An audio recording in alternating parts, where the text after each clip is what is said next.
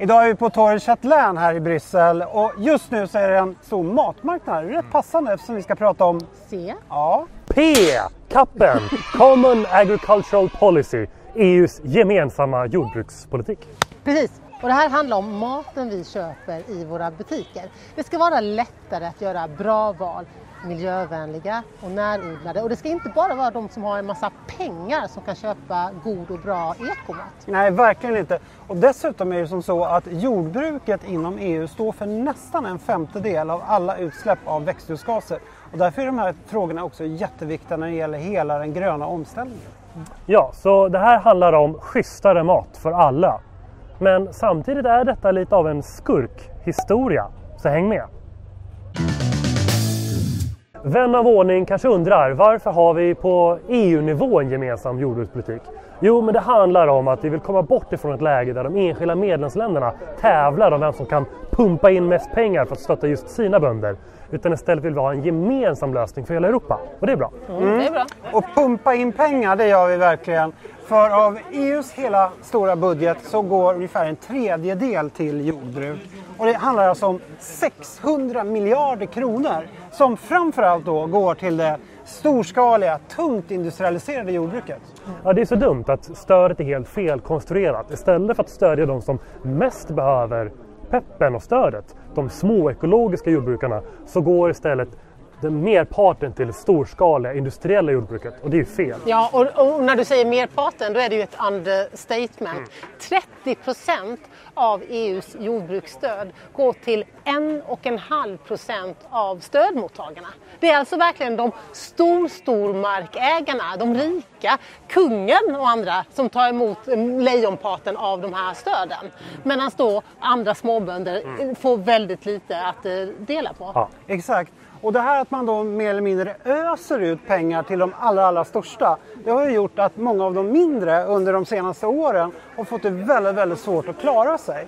Så ju mer vi snedfördelar den här, desto mindre utbud av olika lantbrukare får vi. Ja, det är som en omvänd Robin Hood-politik. Precis. Ja, men det är, ja, men det är verkligen, och det är, det är riktigt illa.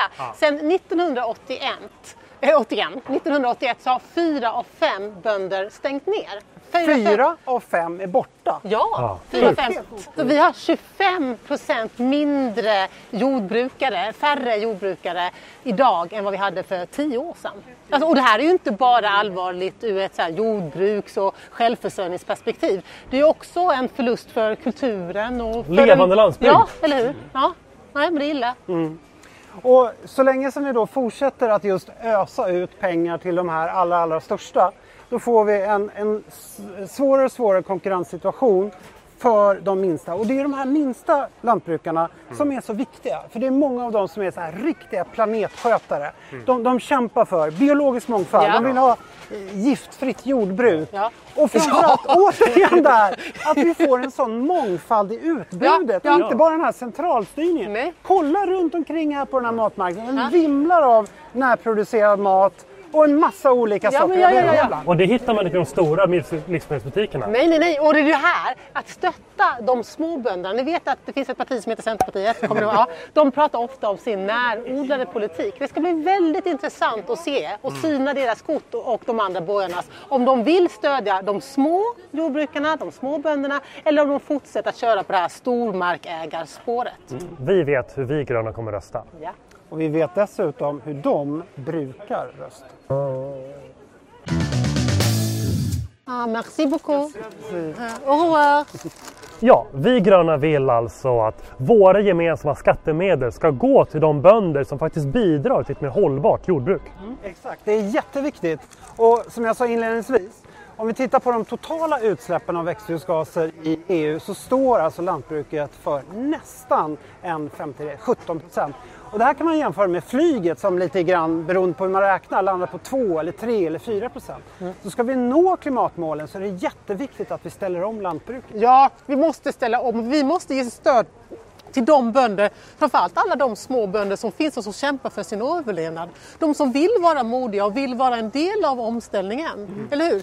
Med en lokal eh, matförsörjning så blir det mindre klimatpåverkan Mm. och dessutom så blir det mer jobb på landsbygden och vi rustar oss för kristider med Mm. självförsörjning.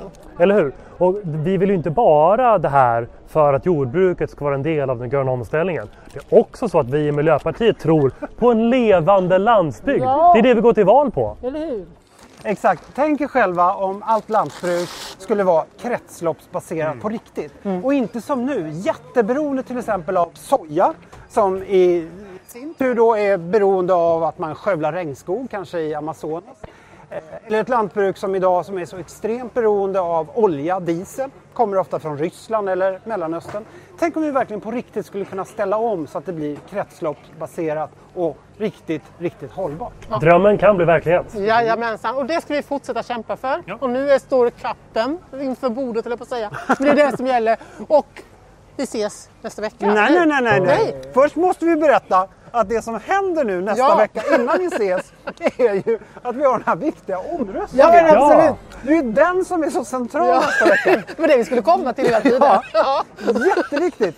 Och det är där som framförallt Centerpartiet får visa korten. Ja. Kommer de som vanligt tillsammans med resten av den svenska högern då ja, rösta för det här storskaliga, att alla pengar ska gå till det tungt industrialiserade storskaliga lantbruket? Eller kommer de för första gången någonsin i sådana fall i de här sammanhangen faktiskt våga se till att pengarna landar hos det här småskaliga, hållbara, de här duktiga, duktiga lantbrukarna, de som är planetskötare, de som vi måste ha mer av. ja, så Det är var det. allt från Matmarken i Chatland. Vi ses! Hej, hej! Prenumerera!